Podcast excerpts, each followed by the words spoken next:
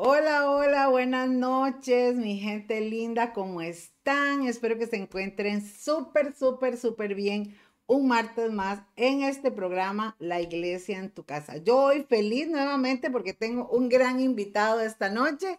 Giovanni, bienvenido. Gracias, pastora. Qué bendición, de verdad, poder nuevamente estar aquí en el programa, ¿verdad? Ya habíamos estado eh, en una vez anterior y bueno, eh, siempre es un gozo y siempre que podemos eh, sacar un tiempo para compartir la palabra del Señor, yo creo que es de mucha bendición. ¿verdad? Amén, amén. Muchas gracias. Giovanni es nuestro director de la Escuela de la Biblia de MMR y es una bendición también porque Dios le ha dado esa, ese don para enseñar la palabra de Dios y realmente es un placer para nosotros también tenerlo en el programa para poder compartir con ustedes eh, tantas cosas lindas que tenemos. Y ven, amados, que ha venido muy dinámico todo este programa porque hemos tenido una serie de temas, ¿verdad? Empezamos este año eh, con temas de cómo ordenarnos en nuestra vida espiritual. También hemos hablado un poco sobre la venida de Cristo, el tema apocalíptico. Y ahora, hermanos, queremos aprovechar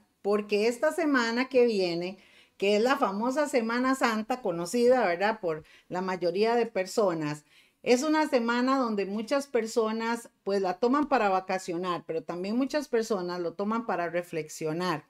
Y es muy interesante porque hay gente que solo en esta semana eh, aprovechan para ver películas, ¿verdad? Muy direccionadas a las historias bíblicas y todo. Y entonces son muy bonitas, pero también he visto la inquietud de muchas personas porque hay cosas que tal vez no las entienden. Y una de las cosas, amados, entonces que queremos aprovechar en este programa de este martes es hablar un poco eh, sobre qué significa em, la crucifixión, eh, qué fue lo que hizo Jesús. Hay gente que dice, pero ¿qué es eso de que, que se pierde el mundo? ¿Qué es eso de la condenación? ¿Qué es eso, verdad? Entonces, muchas de esas cosas queremos hoy compartir con ustedes. Amados, la obra más maravillosa que ha vivido la humanidad es precisamente que Jesús viniera a morir en una cruz. Y hoy vamos a compartir algunas cosas. Recuerden que ustedes tienen ahí, hermanos, si tienen preguntas, ¿verdad? Si tienen alguna inquietud, no la pueden hacer por ahí. Eh, nuestra secretaria Albita va a estar ahí pendiente para eh, hacernos llegar sus, eh, sus preguntas y también sus peticiones. Recuerde que Vamos a estar por ahí eh, orando también por todas sus peticiones. Gloria a Dios. Bueno, tenemos entonces por aquí, mis amados, este tema precioso, la obra más maravillosa. Y, amado Giovanni, nos ponemos a pensar que, a ver, vamos a ponerlo en este, en este término. Nosotros los seres humanos estamos muy arraigados a las cosas de la tierra, a la vida, y una percepción de vida de que hay que nacer, hay que vivir, hay que morir, ¿verdad? Pero ignoramos, generalmente, la mayoría de los seres humanos ignoran realmente que más allá de lo que vemos hay una vida espiritual.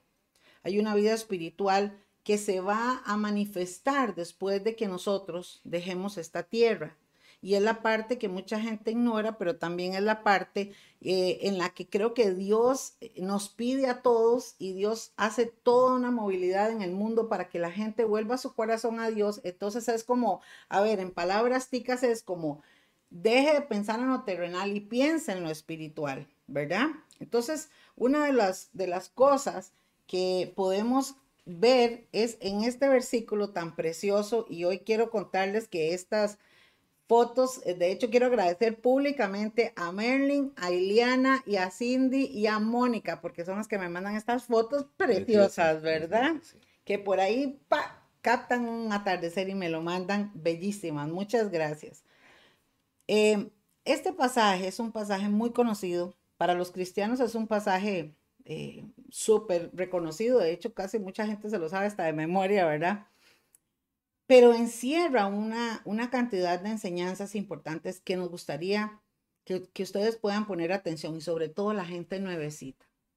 Juan 3:16 dice, porque de tal manera amó Dios al mundo que ha dado a su único Hijo para que todo aquel que en Él crea no se pierda, mas tenga vida eterna.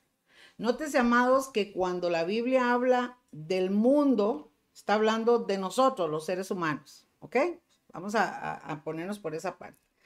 Amado Joa, entendemos que dice que de tal manera amó Dios al mundo. O sea, nos quiere decir esta palabra que, para, que nosotros somos importantes para Dios. Así es.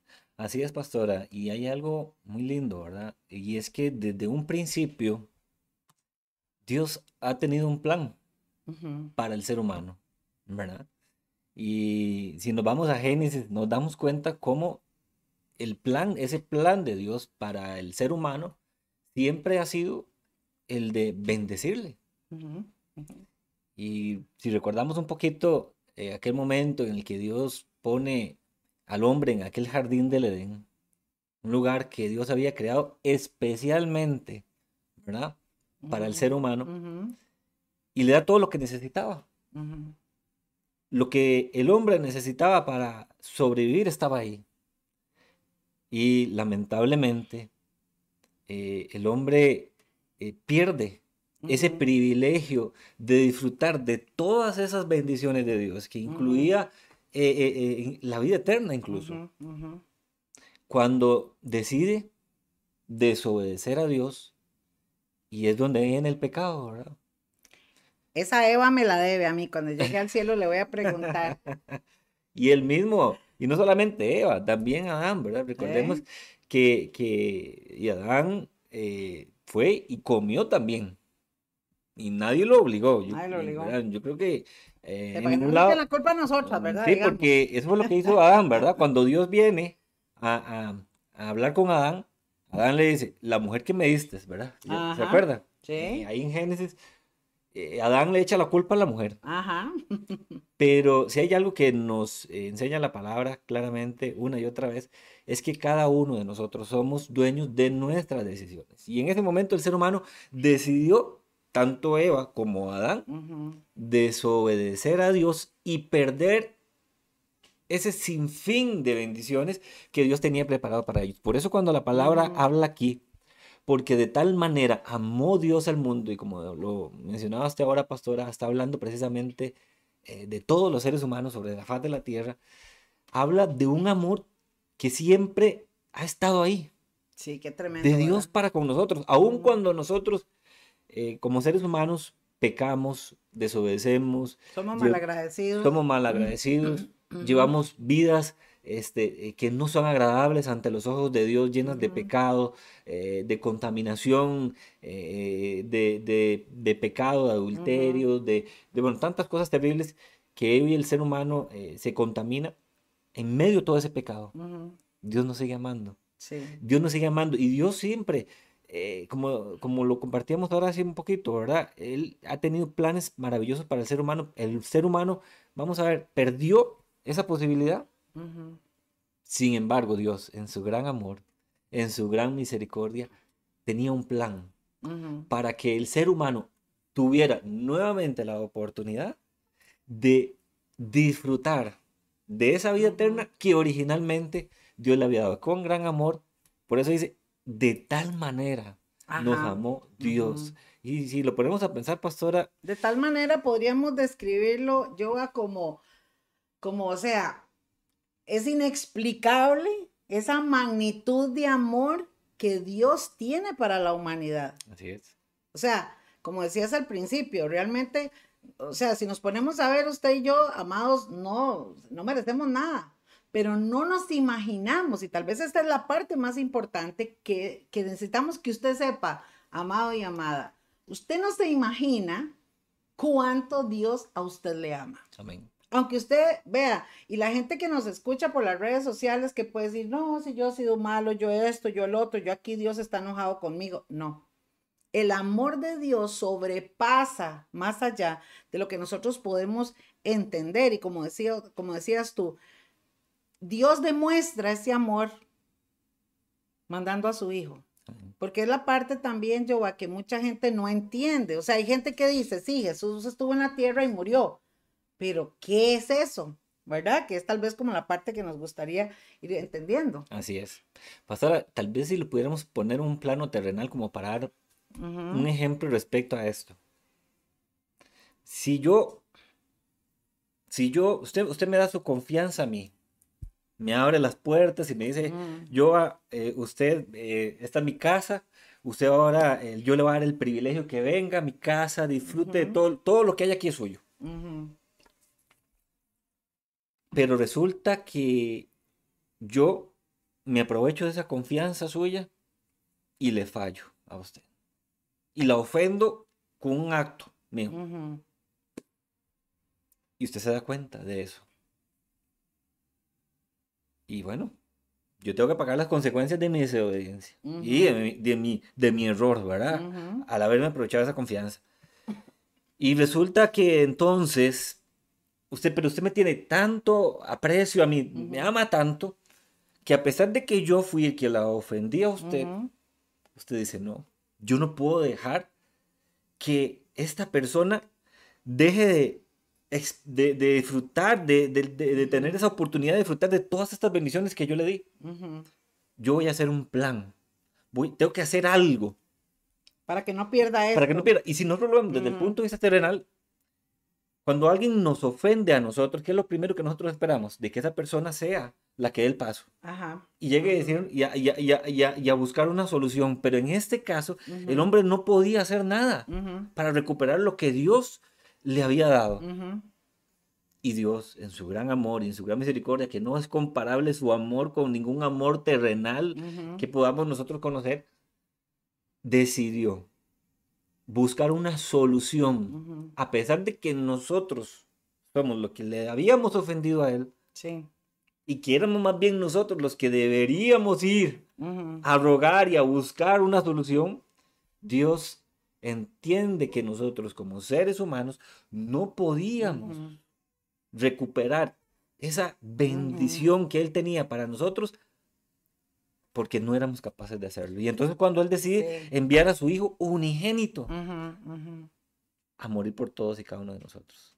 Ahora, es interesante saber también, Jehová, digamos, lo que habla otro versículo, que lo voy a mencionar, pero no está aquí en la pantalla Dice que por cuanto todos pecamos, está hablando de la humanidad, todos fuimos destituidos de la gloria de Dios. Y vos mencionabas ahora al principio, cuando Dios hizo la tierra y el cielo y la tierra y, puso a Adán y a Eva, los puso en una legalidad, vamos a ponerlo en este plano, amados, en una legalidad de autoridad sobre todas las cosas pero fueron advertidos que no podían comer de un árbol porque si probaban el pecado era desobediencia y la desobediencia, como decías, trae consecuencias. Lamentablemente, al fallar ellos, entró el pecado en ellos y el pecado se heredó. O sea, todo mundo de Adán y Eva hasta el día de hoy, amados, venimos hasta las orejas con la iniquidad. Pero ¿qué dice la palabra? Exactamente que para poder entonces nosotros volver a tener acceso o volver tener la oportunidad de estar en, arreglados con Dios, vamos a ponerlo así, algo tenía que pasar. Y es ahí donde hablas de ese plan perfecto.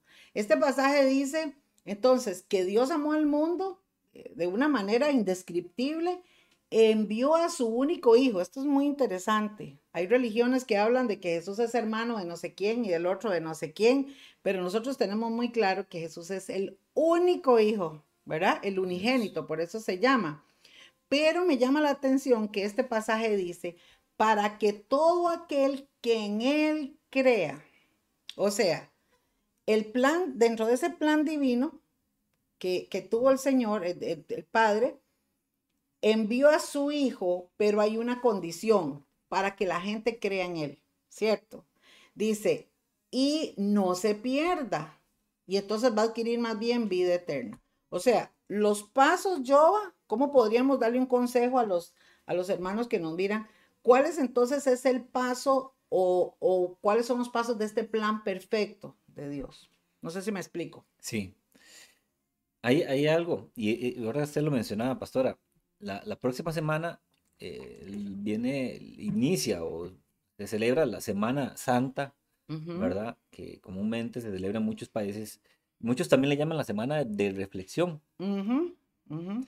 Esta semana de reflexión donde mucha gente lo menos que hace es reflexionar, ¿verdad? Y, y se toma el tiempo para pensar y meditar, porque este tiempo que se celebra generalmente eh, eh, en Semana Santa es un tiempo para recordar precisamente lo que estamos compartiendo hoy. Ajá. el sacrificio de Cristo en la cruz del Calvario, pero muy pocos se detienen a pensar, bueno, ¿y qué significó eso para mí, para mi vida? Exacto. Entendamos algo, y ahora está mencionado un versículo, pero también en Romanos 3:23 dice, por cuanto todos pecaron, Están destituidos de la gloria de Dios. Cuando Sí. nosotros vemos a la luz de la palabra, lo único que separa al hombre de Dios es el pecado Ajá. la división. ¿Por qué. ¿Por qué separa eh, el pecado eh, a- al hombre de Dios? Bueno, porque Dios es un Dios santo. Ajá. ¿Ok? Es un Dios santo y nada inmundo, nada, nada contaminado con pecado puede estar delante de la presencia de Dios. Entonces, el pecado vino al hombre a través de la desobediencia de Adán Sí. y de Eva. Ahí comenzó y a partir de ahí el hombre eh, sufre el- la condenación. Ya, el hombre es sentenciado a una muerte. Ajá. Y la gente diría, bueno, ¿a qué se refiere esta muerte? Bueno, es una muerte, cuando habla la palabra acá de esa muerte en Romanos 3:23, Ujú, eh, habla de una muerte espiritual. Y cuando hablamos de una muerte, la palabra muerte, pastora, significa separación. O sea, también podemos entender lo que es, es ser destituidos de la gloria. Podrías, o sea, es una forma de decir que significaba nadie iba a estar con Dios. O sea, Nadie podía estar. todo el mundo estaba excluido del cielo. Ni yo, ni, ni, ni el- la persona que crea eh, sentirse más justa sobre esta tierra y más, más recta, podía estar delante de la presencia de Dios, porque de una u otra forma siempre iba a haber pecado en esa persona y Ujú, eso le iba a imposibilitar un día estar delante de la presencia de Dios. Y por eso hablamos de la muerte. Cuando hablamos de muerte física, hablamos, por ejemplo, de la separación de el- del cuerpo y, y el alma. Cuando hablamos de muerte espiritual, hablamos de una separación eterna, eterna, perdón, entre el hombre y Dios. Y eso era la condenación a la que el hombre estaba destinado. Era la condenación a la que el hombre ya, por causa de su pecado, estaba sentenciado. Entonces, y no un- era, era una, una condena eterna, o es una condena eterna, para aquel que, que no decide a aceptar el sacrificio de Cristo en la cruz del Calvario. ¿Qué fue lo que vino a hacer Jesús aquí a esta tierra? A pagar el precio de los pecados nuestros y de todo el mundo. Por eso dice, de tal manera amó Dios al mundo. Ajá. Porque Cristo no vino solamente a morir por mi pecado o solo por el Ujú. pecado de algunos pocos. Vino a morir por el pecado del mundo entero. ¿Qué es lo que necesita el hombre para poder alcanzar nuevamente eh, esa salvación, esa vida eterna que Dios está ofreciendo? Bueno, aceptar a Jesús como su Señor y Salvador. Ajá. El regalo de la salvación es un regalo que nos fue dado por gracia y por la misericordia de Dios. Por eso allá Ese amor, ¿verdad? en- creo que es en, en, en- en Gálatas o en Efesios que habla, que dice que la salvación no es por obras, Ajá, sino por gracia. exactamente. Y la palabra O gracia sea, no hay que pagar no, para que, ser salvos. no hay que pagar. Así que si a usted le piden plata para orar y para eso, no lo dé, no caiga en la trampa, porque esto es gracia y gracia significa regalo. Así es. Y regalo inmerecido. Inmerecido porque no lo merecemos. No lo merecemos. Eso Pero es, lo que es el amor de Es la palabra. La palabra gracia es regalo, como usted decía, pastora, es un regalo inmerecido, algo que nosotros no merecíamos. Y Dios, a través de su Hijo Jesucristo, nos lo está ofreciendo. Ahora, así como Dios le dio la oportunidad a Adán y a Eva en el jardín del Edén de tomar su propia decisión, así Dios le da a cada ser humano sobre esta tierra la oportunidad de decidir si acepta o no acepta ese regalo que Él nos está dando para que nuevamente podamos tener la oportunidad de alcanzar la vida eterna. ¿Cómo? A través del perdón de Claro. pecados. ¿Cómo se da ese perdón de pecados? Bueno, primeramente cuando hay un arrepentimiento. Hay un arrepentimiento verdadero. Y por eso le digo, pastora, de que se llama la semana de reflexión, pero muchos, muy pocos más bien, se detienen a reflexionar. Sí. ¿verdad? En cuál es mi condición, ¿verdad?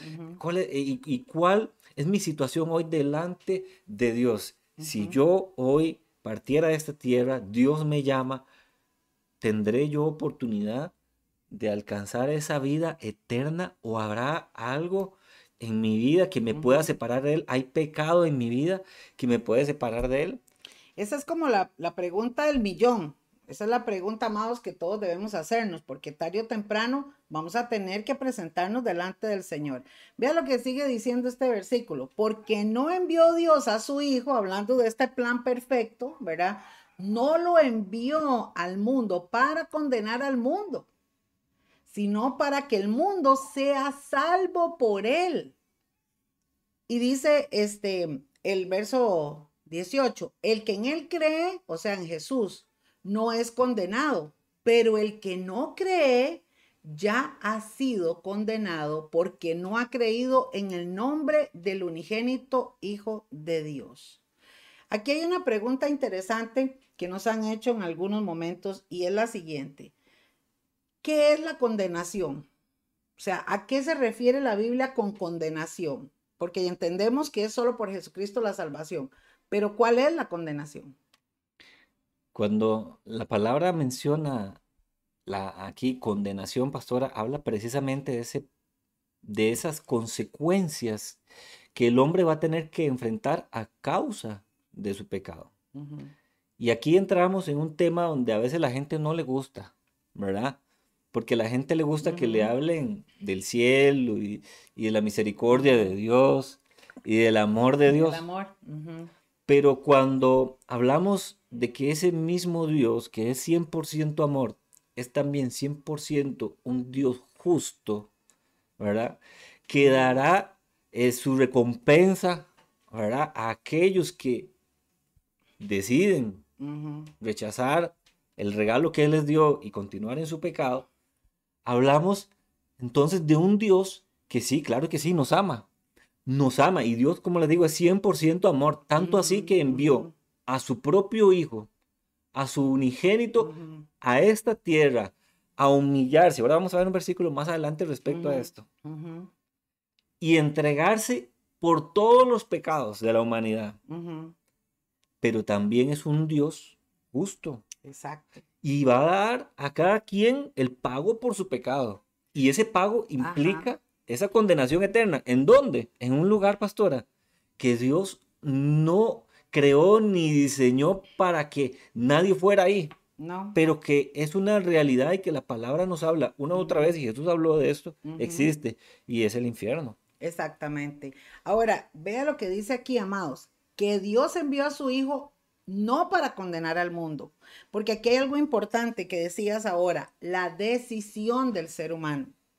Oigan, amados, el que se condenó fue por su decisión y el que se salvó fue por su decisión. En palabras ticas, Dios no dice de ti, Marín, de Dopingüe, estos sí me caen bien, estos sí me caen mal. No, Dios dice, este es el camino. Yo envío a Jesús, el que cree en Él y el que cree en su nombre y cree que Él es el Hijo de Dios, tiene vida eterna. Esa es la decisión. El que no cree, vea lo que dice el verso 18, ya está condenado. ¿Por qué? Porque la condenación, la, o sea, es el final de las personas que deciden darle la espalda a Dios. Entonces, como decía Jova, en palabras muy sencillas, hay un cielo y hay un infierno. Hay gente que esto no lo cree, pero qué terrible cuando despierten después de morir aquí en la tierra, despierten a la realidad. Ahí es donde será el lloro y el crujir de dientes, dice la palabra, porque van a despertar a una realidad eterna, eterna, y ya no hay marcha atrás. Por eso ahora es el momento. Pero como decías, hablar de condenación es realmente eh, la consecuencia, como decías, del pecado por la desobediencia y por rechazar a Jesús. Esto es una parte muy importante, hermanos. O sea, tenemos que entender, no existe otro camino. La Biblia es muy clara. O sea, es Jesucristo, es Él. Y por eso ahora está en Semana Santa, cuando vean a las películas ahí que están crucificando a Jesús, recuerde que lo hizo por ti, por amor a ti. Es una representación de la película, pero esto fue real, esto se vivió realmente. Entonces, para ir cerrando este, este versículo, eh, resumimos. Dios Padre envía a su único hijo a morir en la cruz con el plan perfecto de salvar a la humanidad. ¿Ok? Ahora vamos a ver qué dice eh, el verso 19 también, hablando de la condenación. Y esta es la condenación, que la luz vino al mundo y los hombres amaron más las tinieblas que la luz, porque sus obras eran malas. ¿Qué nos dice, profesor? El versículo eh, más fuerte ese, ¿verdad? Porque como lo mencionaba el versículo anterior, Jesús vino a esta tierra no para condenar, sino para salvar. Pero esa condenación, ¿cuál es? De la que habla el Señor. Precisamente que la luz, ¿quién es la luz? Jesucristo. Jesucristo. Él vino a traer luz, vino a darnos una oportunidad nuevamente a nosotros para poder alcanzar esa salvación y esa vida eterna. ¿Y cuál es la condenación? Que la luz vino al mundo, que Jesús vino al mundo y los hombres amaron más las tinieblas, esas tinieblas que hablan del pecado, amaron más el pecado. Y lo siguen amando. Y lo siguen amando que la luz, porque es cierto, pastora, todavía hoy en día encontramos muchas personas que a pesar de que les ha llegado en algún momento el mensaje de salvación, se les ha hablado de Jesucristo como Señor y Salvador, han decidido amar más su vida, su pecado, continuar en su pecado y desechar a, a, la luz, ¿verdad? Y vea que dice que o sea, la gente dice aquí que los que amaron más las tinieblas que la luz, sus obras eran malas. Creo que ese es el fruto, porque amados, vea, esto es sencillo de entender. Pero Jesús dice, amen a sus enemigos. ¿Y qué dice el ser humano? Yo no perdono a nadie. ¿ah? Como dijo alguien por ahí, yo a ese lo mastico, pero no me lo trago. ¿ah? Jesús dijo, pongan la otra mejilla. ¿Qué? Yo le doy al otro más bien. O Jesús también dijo, perdónense unos a otros, yo no perdono. Ámense unos a otros, yo no amo a nadie. ¿Me comprenden? O sea, siempre cuando la Biblia habla de obras malas, está hablando de las actitudes que el ser humano tiene en contra de Dios. Cuando nosotros conocemos a Jesús, lo que hablabas ahora, cuando comenzamos a conocer la persona de Jesús, las enseñanzas de Jesús y entendemos ese plan perfecto del que Dios eh, trazó para la humanidad, nosotros nos damos cuenta que las enseñanzas de Jesús y la palabra de Jesús es el mejor consejo, es lo mejor, o sea, lo que nos está ayudando es a ser mejores personas, ¿verdad? Amar a Dios, a vivir una vida santa, o sea, es algo tan lindo, pero este versículo es muy claro y es lamentablemente la realidad, por eso dice que muchos son los llamados, porque la palabra se riega por todo el mundo y a toda la gente se le da la oportunidad. Pocos son los escogidos, pero es lo que le digo, no es porque Dios los escoge así porque me, caen bien, no, Dios realmente va a escoger aquellas personas que tienen a Jesús y que han creído en Él y siguen, ¿verdad? Porque como dice, esta es la condenación. Y esa foto me gusta. Yo no sé si me la mandó Merlin, Cindy, no me acuerdo. Eh, me parece que fue Merlita, pero vean qué foto más linda, ¿verdad? Entonces eh, se ve ahí en medio de las tinieblas esa luz preciosa. Esta sí me la mandó Marlita, yo me acuerdo. Mateo 18, 11 dice, porque el Hijo del Hombre, refiriéndose a Jesús, ha venido para salvar lo que se había perdido. Y tal vez podemos hablar un poquito, porque alguien me dijo el otro día, pero ¿qué se perdió? ¿Nos perdimos de qué? Yo creo que cuando eh, nosotros podemos entender y nuevamente recordando el propósito de Dios para el ser humano y de cómo Dios quería que el hombre pudiera disfrutar de esa vida eterna en comunión eterna con Él, porque ese era el plan de Dios. Claramente podemos también comprender de que en el momento en que el hombre peca, pierde precisamente ese privilegio. Pierde la oportunidad de disfrutar esa eternidad con Dios inmediatamente a causa de su pecado, volvemos a repetirlo, ¿verdad?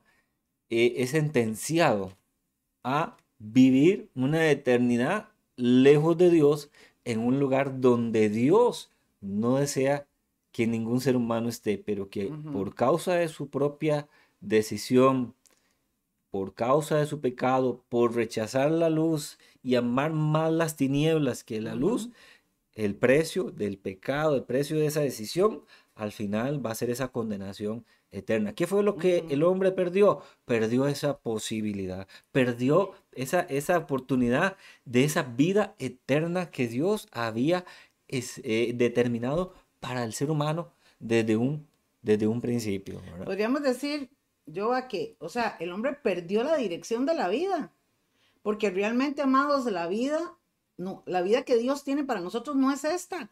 La gente cree que Dios es malo y que quiere que yo sufra. No, amados, sufrimos por nuestras malas decisiones. Porque la, la, Biblia dice claramente, los pensamientos de Dios son pensamientos de bien, son pensamientos de amor. Vea lo que dice, lo que leímos al principio. O sea, de tal manera amó Dios al mundo que envió a su Hijo. ¿Con qué necesidad? Tenía que bajar Jesús siendo el rey a morir en una cruz por nosotros, para pagar por nuestros pecados. O sea, ¿cómo? Sí, por eso es que nuestra mente humana nos fundimos, amados, y nunca entendimos eh, eh, tal magnitud. Pero eso fue lo que hizo Jesús, escuche, eso fue lo que hizo Jesús, ¿verdad? Por eso dice que Él vino para salvar. Entonces, Jesús es nuestra salvación. Él dijo, yo soy el camino, yo soy la verdad, yo soy la vida. Nadie va a ir al Padre si no es por mí. O sea, el decir el Señor, yo soy el camino, está diciendo exactamente, o sea, si no vienen a mí, no hay pase, ¿cierto? No hay pase. Ahora, vea lo que dice también Primera Pedro 2.22. Dice, hablando de Jesús, y ahora vamos a hablar exactamente eh, sobre la persona de Jesús, porque también, amados, hacer una pausa aquí.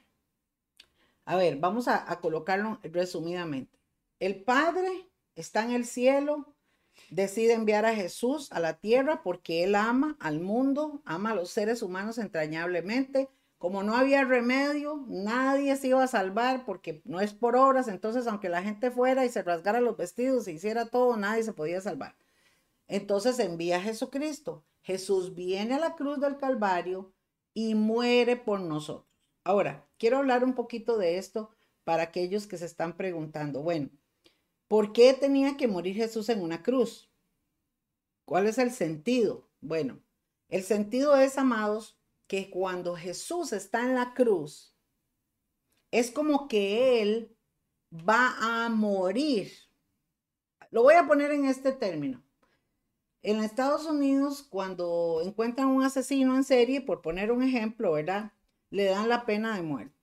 O sea, le hacen un juicio y en el juicio determinan, según las leyes establecidas, que esa persona tiene que morir. Antes lo hacían en la silla eléctrica, ahora le ponen una inyección letal y despídase del mundo, chao, adiós, porque se muere, ¿verdad? Entonces, cuando la persona ya está ahí y sabe que ya se, terminó, ¿verdad? La situación, esa persona, em, a ver, se supone o para la gente ya pagó por, por su maldad. Ese fue el castigo. Pero en este caso, vamos a ver este versículo donde nos describe que Jesús no tenía ni un gramo de condenación. O sea, Jesús no tenía por qué venir a hacer esto por nosotros. Éramos nosotros los que teníamos que pagar por nuestra desobediencia, por nuestros pecados y por todo lo que hemos practicado eh, en contra de Dios.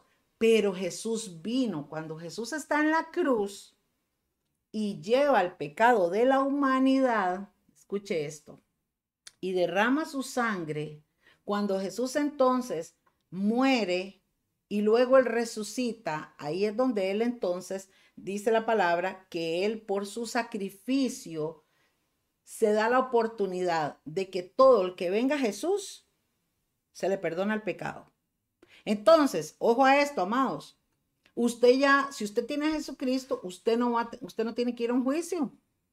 A usted el diablo no le puede venir a hacer lo que le da la gana porque usted tiene un sello de que dice mis pecados están pagados, Dios me perdonó, yo ya, el Señor los perdonó, los echó al fondo de la mar y nos da la oportunidad de ser nuevas criaturas. Por eso dice que el que está en Cristo, nueva criatura es. Ahora, entendiendo esa parte, hablamos entonces, Jesús, el Hijo de Dios, dice esta palabra en 1 Pedro 2.22, el cual, hablando de Jesús, no hizo pecado. Él no merecía eso, ni tenía la obligación de nada. Pero escucha, amados, Él se hizo como uno de nosotros, salió del cielo y se hizo como uno de nosotros para hacer esta obra maravillosa. Entonces, el cual no hizo pecado, habla de Jesús, ni se halló engaño en su boca. Así que cuando sale por ahí unas películas que, es que le gustaba a María Magdalena y todo, hermanos, que el Señor reprenda al diablo. ¿ah? Sí. Aquí la Biblia es clara y dice, quien cuando le maldecían, teniéndole el poder de volarle la cabeza a cualquiera, dice, no respondía con maldición. Cuando padecía, no amenazaba, sino encomendaba la causa al que juzga justamente. ¿Qué es lo que está diciendo aquí?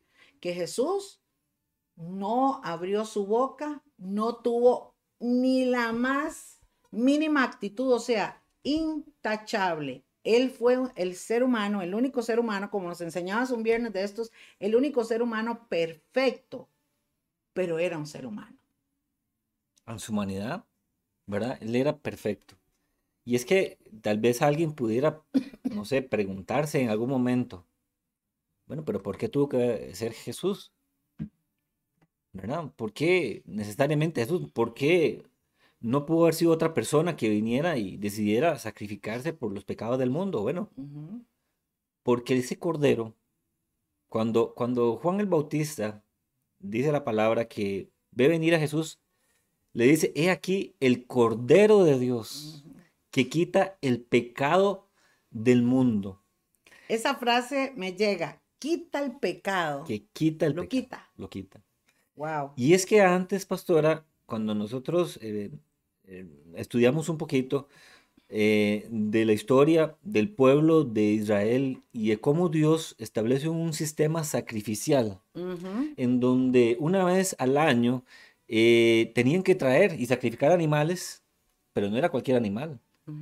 en, en pos de que los pecados del pueblo los sumos sacerdotes tenían que venir y hacer este sacrificio de estos animales para que los pecados del pueblo fueran cubiertos por, un tiempo. ¿Ok? Ese animal que sacrificaban era un animal que tenía que ser cumplir ciertos requisitos, tenía que ser puro y perfecto, ¿verdad? Y cuando Juan el Bautista eh, mira a Jesús y inmediatamente él dice, este es el Cordero de Dios no que cubre, sino que quita el pecado del mundo, está hablando de ese ser perfecto, que era el único capaz de venir y sacrificarse en una cruz, derramar su sangre en esa cruz, para que no solamente nuestros pecados fueran perdonados por un tiempo ni cubiertos, sino que fueran quitados de en medio por completo. Hay un versículo hermoso, pastora, que no, no, no, no está acá en las diapositivas, pero está ahí en Colosenses 2.13. Mire qué lindo lo que dice este versículo.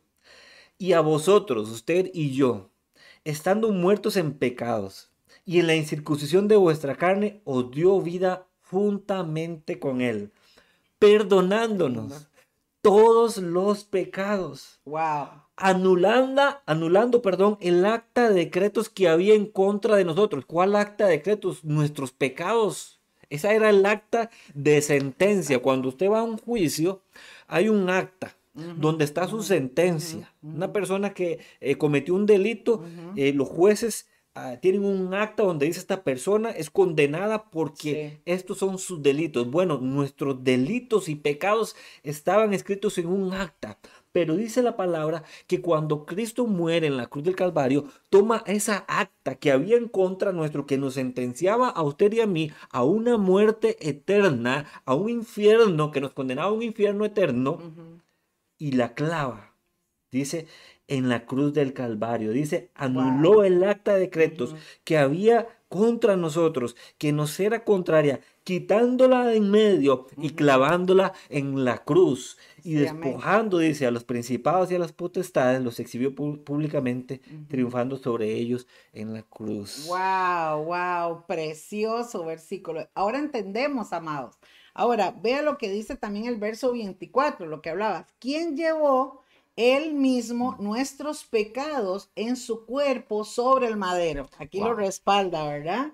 Dice, para que nosotros, estando muertos a los pecados, vivamos a la justicia y por cuya herida fuisteis sanados. Qué impresionante esta obra del Señor. Amados, por eso, escuche esto.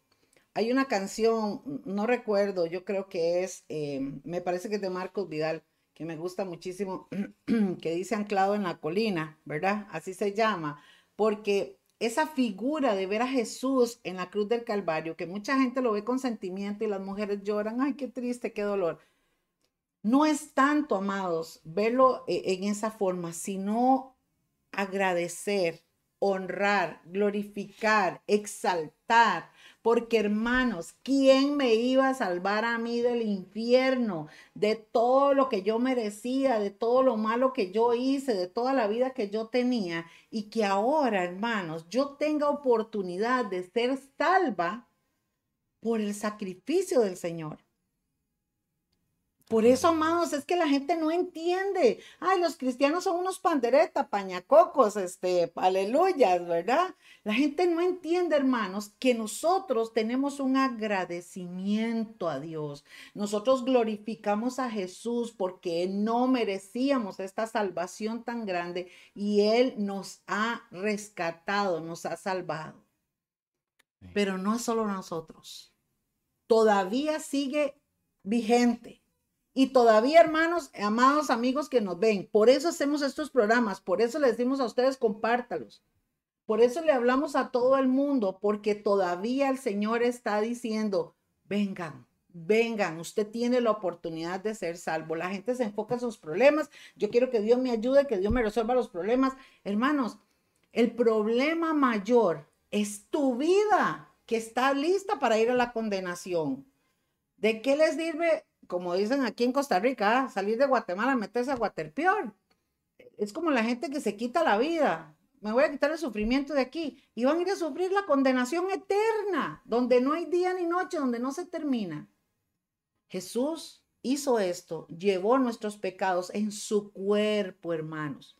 A mí me impacta muchísimo cuando Jesús dijo, pasa de mí esta copa al Padre, pero hágase tu voluntad, ¿verdad? Eh, no fue fácil lo que Jesús pasó. Él fue ser humano, a él le dolía, Jesús lloró, comía, iba al baño, se hizo un ser humano como nosotros, solamente que era diferente a toda la humanidad porque no había pecado en él. Entonces, cuando entendemos y vemos a un Jesús humano, pero su esencia es divina, su esencia es, es, es el rey, ¿verdad? Él está ahí. Entonces, amados, comenzamos a conocer a la persona de Jesús. Ya nos quedan pocos minutos, pero quiero terminar con este versículo, eh, con estos versículos que faltan. Dice, haya pues en vosotros este sentir que hubo también en Cristo Jesús. O sea, nos está diciendo que ojalá que todos nosotros tengamos este sentir que, que tenía Jesús en su corazón.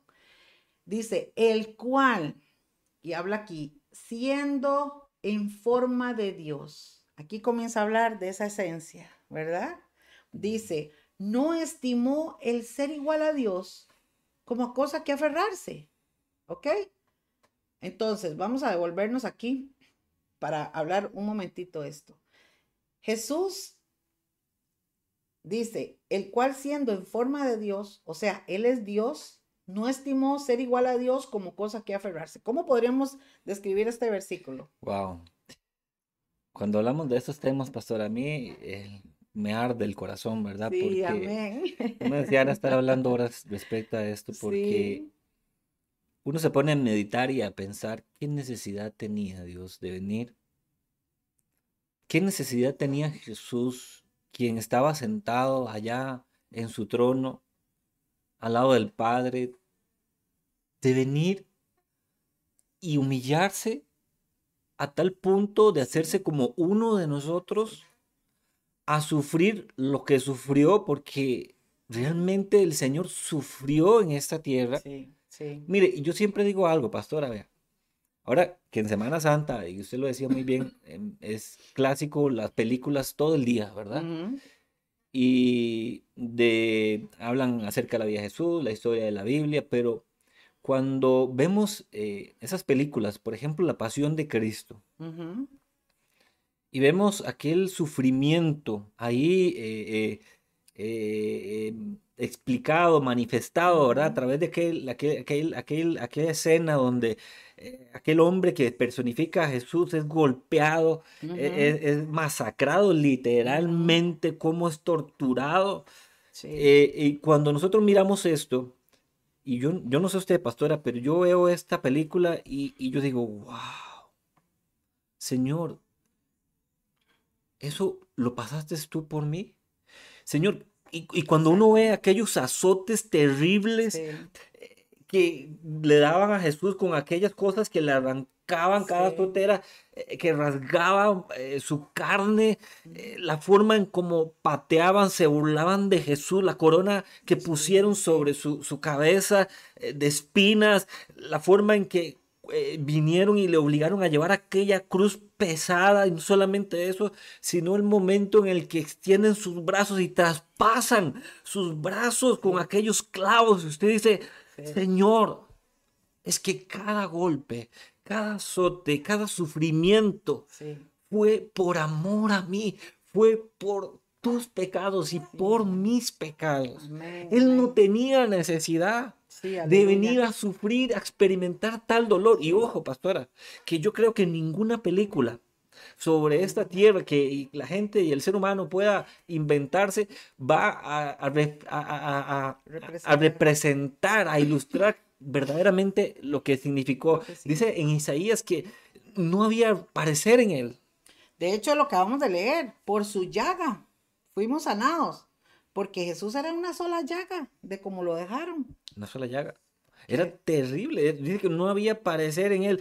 Y, y es entonces donde eh, uno eh, se pone a, a reflexionar y decir, Señor, sí. realmente a veces no comprendemos, pastora, lo que significó y lo que representó. Y te voy a decir algo, pastora, yo creo que muchas veces nosotros no valoramos, Esa es la palabra. no valoramos, no, no comprendemos la dimensión de lo que significó. Sí, sí, El que Jesús se hiciera, como dice ahí la palabra en, este, en Filipenses 2, Sí, no estimando ser igual a Dios, decidió aquí venir a esta tierra y pagar el precio que nosotros no podíamos pagar, que nadie más podía pagar por nuestros pecados. A veces no dimensionamos. Y esto es un mensaje, pastora, que yo creo que no solamente va dirigido a aquellas personas que no conocen al Señor. Yo creo que también va para nosotros que somos Claro. iglesia, que somos hijos, porque Sí, muchas veces nosotros mismos Ujú. llevamos una vida donde eh, no reflejamos esa conciencia real de lo que Jesús hizo realmente por nosotros en la cruz de Calvario. Y De es hecho, hay entonces, juicio, perdón, hay- Claro. hay, juicio por aquellos que pisotean el nombre del Señor. Porque si conocen y se apartan, mejor le hubiera sido al hombre no conocer. así es. Porque, hermanos, esto no es cualquier cosa. Perdón que lo interrumpa yo. eh, o sea, estamos hablando de Dios que hizo los cielos, la tierra y los cielos. Dice que en el hueco de su mano mide las aguas de la tierra. O sea, es el Dios todopoderoso. Y Él tiene cuidado de nosotros. Nosotros, ¿qué somos Sí. nosotros? Wow, eso es impresionante. Maravilloso. Y una, e- es el gran amor, dice la palabra que somos la niña de sus ojos. Así es. Y a veces no valoramos eso, como te decía, pastora, a veces eh, hablamos de, del Señor y hablamos de la salvación y, y, hablamos de la vida eterna, pero la verdad que eh, con nuestros actos muchas veces no dimensionamos. Demostramos que no dimensionamos con nuestros actos lo que realmente significó lo que representó. Cuando nosotros, entre más entendamos, entre más comprendamos lo que significó, lo que representó el hecho de que Jesús viniera a esta tierra, sufriera lo que sufriera, pasó lo que eh, eh, eh, sufriera y, fuera y pagara lo que pagó en esa tierra, fuera azotado, fuera humillado, fuera burlado, como, como, se, como se burló la gente de él, a tal punto, cuando nosotros comprendemos eso, que él terminó incluso, pastora, muriendo de la forma más humillante que podía morir una persona en aquel tiempo. En ese lugar solamente morían los peores eh, asesinos y, y, malhechores de aquel tiempo. De hecho, fue, y de hecho estaban en medio ladrones eh, terribles. En medio de los ladrones. La forma más terrible en la que podían morir era esa. Y Jesús vino y lo hizo por usted y por mí. Y muchas veces, como decía este pastora, lamentablemente pisoteamos. Sí. ¿Verdad? Ese, e, e, e, ese sacrificio de Cristo, ¿cuándo, ¿cuándo lo hacemos? Bueno, cuando con nuestros actos, con nuestras obras, eh, eh, eh, actuamos lejos de los propósitos de, de, y, vamos y, vivimos una vida lejos de lo que Dios nos demanda, de cómo Dios espera que vivamos. Y es cuando tenemos un pie en el mundo y otro en la iglesia. No se trata de eso. Creo que tenemos que aprender a valorar más cuando y, a pedirle al Señor, Señor, cada día permíteme comprender, permíteme entender más respecto a lo que significó realmente ese sacrificio que tú hiciste por mí un día en la cruz Amén. Así es, así es. Entonces, amados, resumiendo en estos minutos que nos quedan, el Padre tiene un plan perfecto con su Hijo Jesús y deciden que Jesús venga a la tierra para que pueda pagar por todos nuestros pecados y ofrendarnos, ofrecernos el regalo de la salvación y de la vida eterna. Este versículo de Filipenses dice que Jesús, siendo en forma de Dios, no estimó el ser igual a Dios, o sea, eh, dice como a cosa que aferrarse. Lo que está aquí lo que dice, digamos en palabras sencillas, es que siendo él Jesús, el Hijo de Dios, sentado en el trono, es el Rey de Reyes, ¿verdad? Es el Dios de los dioses. Y él en su magnitud no tuvo problema de quitarse sus ropas reales de hacerse un ser humano, usted me está entendiendo, mi gente linda, de hacerse, de bajar a la tierra, dejar su trono, su reino, los ángeles que le sirven, que le alaban, que le glorifican, dejó todo, como cosa que aferrarse no tuvo problema, o sea, él se despojó de, de todo y vino a la tierra para hacerse como uno de nosotros, para hacer un sacrificio, para ser el sacrificado, ¿verdad? Como Cordero dice, para traer el perdón a nuestras vidas. Y vea lo que dice el siguiente versículo. Por lo cual, por ese acto que hizo Jesús, y esto, amados, ay, ay, ay, cuando, cuando el pastor Bunny comienza a ministrar este canto, yo lloro, porque a mí me llena el corazón, porque escuche esto, amados hermanos. Por lo cual Dios, está hablando del Dios Padre, también le exaltó hasta lo sumo. Por ese plan perfecto que hizo el, eh, Jesús con el Padre y por la obediencia de Jesús de venir a hacer eso por nosotros, ¿sabe qué hizo el Padre? Lo exaltó. O sea, ojo a esto, el Padre lo exaltó hasta lo sumo y le dio un nombre que es sobre todo nombre.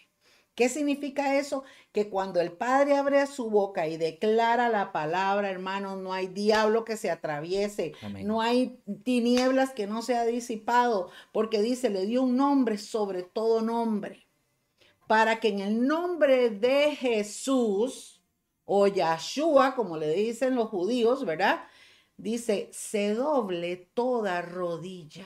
O sea, por ese acto, como decía Joa, que hizo Jesús es que nosotros doblamos nuestras rodillas. O sea, por el amor al Señor, amados, es que no hay palabras, no hay cómo agradecerle, cómo pagarle a Dios su misericordia, su amor y su gracia para con nosotros, pero sí podemos doblar nuestras rodillas ante Él. Y dice, para que se doble en el nombre de Jesús toda rodilla de los que están en los cielos. No dice cielo, dice los cielos y en la tierra y debajo de la tierra. Debajo de la tierra bíblicamente está el infierno y aún los ángeles, los demonios y el mismo diablo tienen que doblar sus rodillas ante Jesús porque el Padre lo exaltó por haber venido a morir en la cruz del Calvario. Y toda lengua confiese que Jesucristo es el Señor para gloria de Dios Padre. Qué expresión, Jehová, más impresionante. Jesucristo es el Señor. ¿Cómo podríamos decirle a la gente qué significa esa frase? Llegará un momento, pastora, en el que el Señor va a venir. Y va a ser ese momento en el que aún los que no creyeron, los que le rechazaron, le van a él ver venir. Y entonces van a tener que reconocer gente de toda lengua, gente de toda nación, gente de toda, tribu, gente de todo pueblo, de todas las religiones que existen hoy sobre esta tierra, van a tener que reconocer que Él es Señor. Amén. Y van a tener que doblar sus rodillas ante Él porque le verán. Amén. Lo terrible es que para muchos esa venida va a ser el principio de una vida eterna. Así es. En condenación. Sí. Y va a ser algo terrible. Es importante entender esto, amados. Cuando Jesús baja a la tierra y, y Él muere y resucita y hace toda esta obra maravillosa, se abre un tiempo establecido de salvación. Escuche esto, de salvación. Lo que hoy se le llama el tiempo de gracia.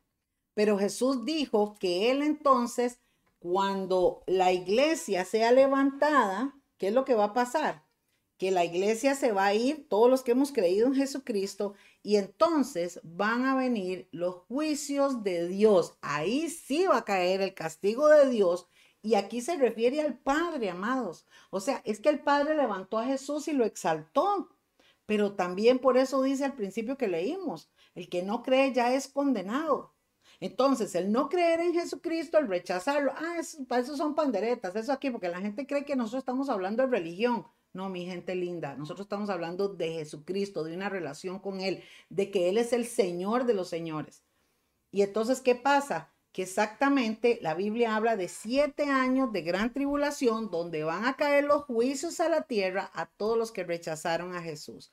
Pero en su segunda venida, lo que hablabas, él va a bajar con poder y gloria y todo ojo ahí lo va a ver y toda lengua va a tener que confesar que Jesucristo realmente es el Señor. Por eso qué importante, mis amados, entender actualmente en la etapa o en la, en la época que vivimos.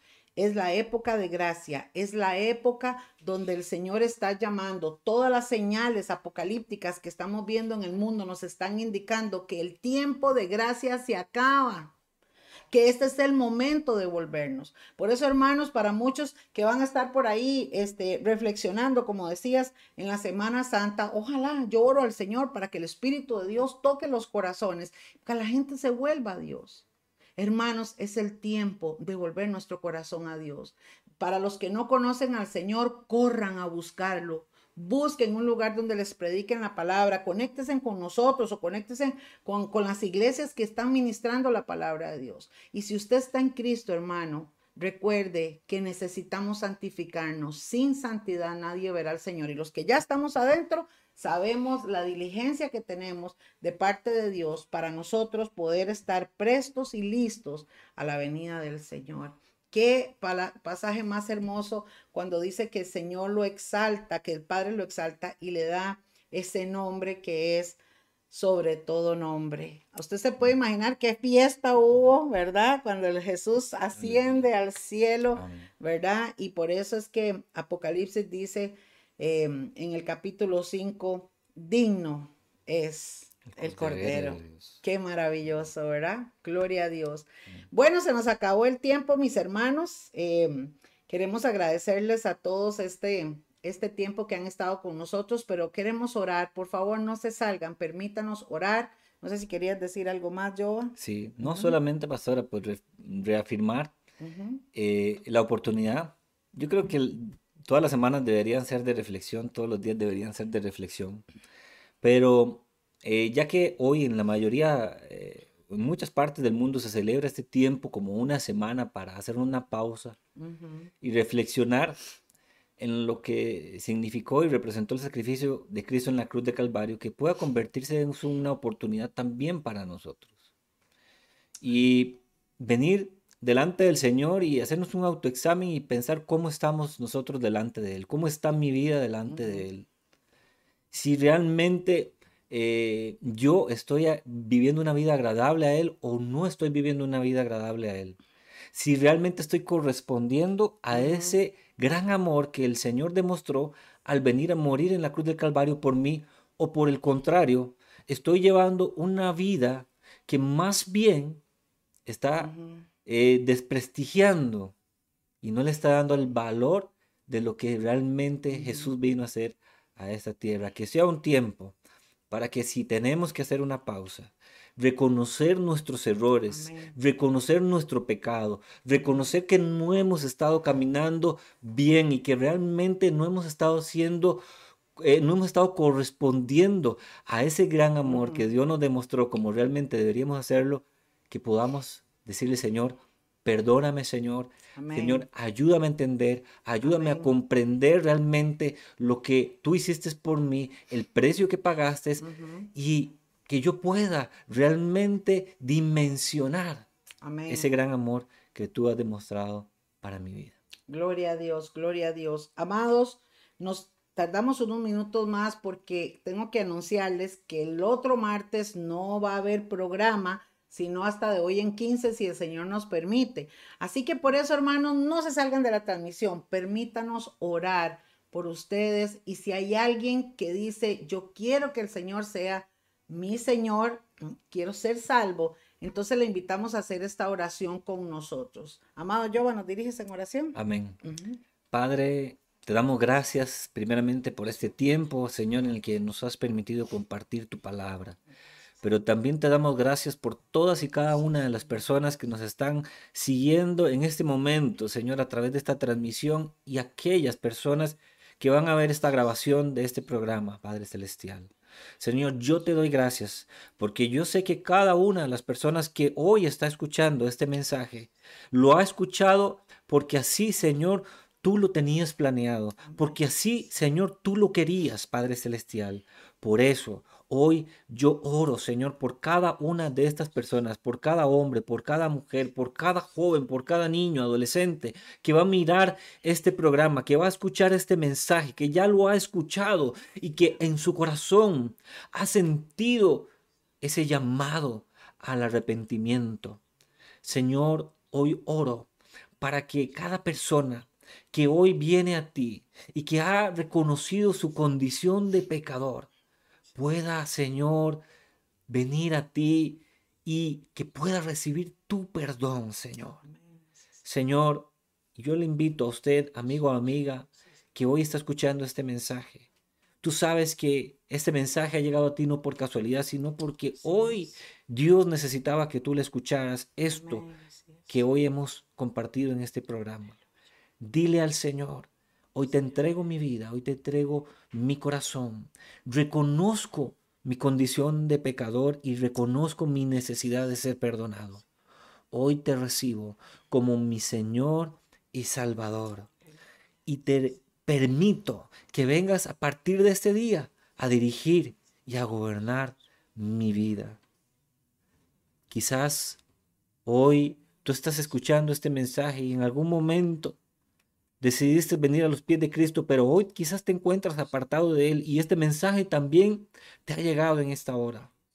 Dile al Señor, Señor, perdóname, porque quizás, aunque te he conocido, no he llevado una vida agradable delante de ti. Reconozco que te he fallado y que necesito nuevamente recibir tu perdón. Nuevamente, así como el hijo pródigo que regresó a su casa y su padre le recibió, así hoy necesito que tú me recibas en tus brazos con, con esa misericordia y con esa gracia y con ese gran amor que tú, Señor, yo sé que ha demostrado por mí. Perdóname, Señor, límpiame y recíbeme nuevamente en tu regazo.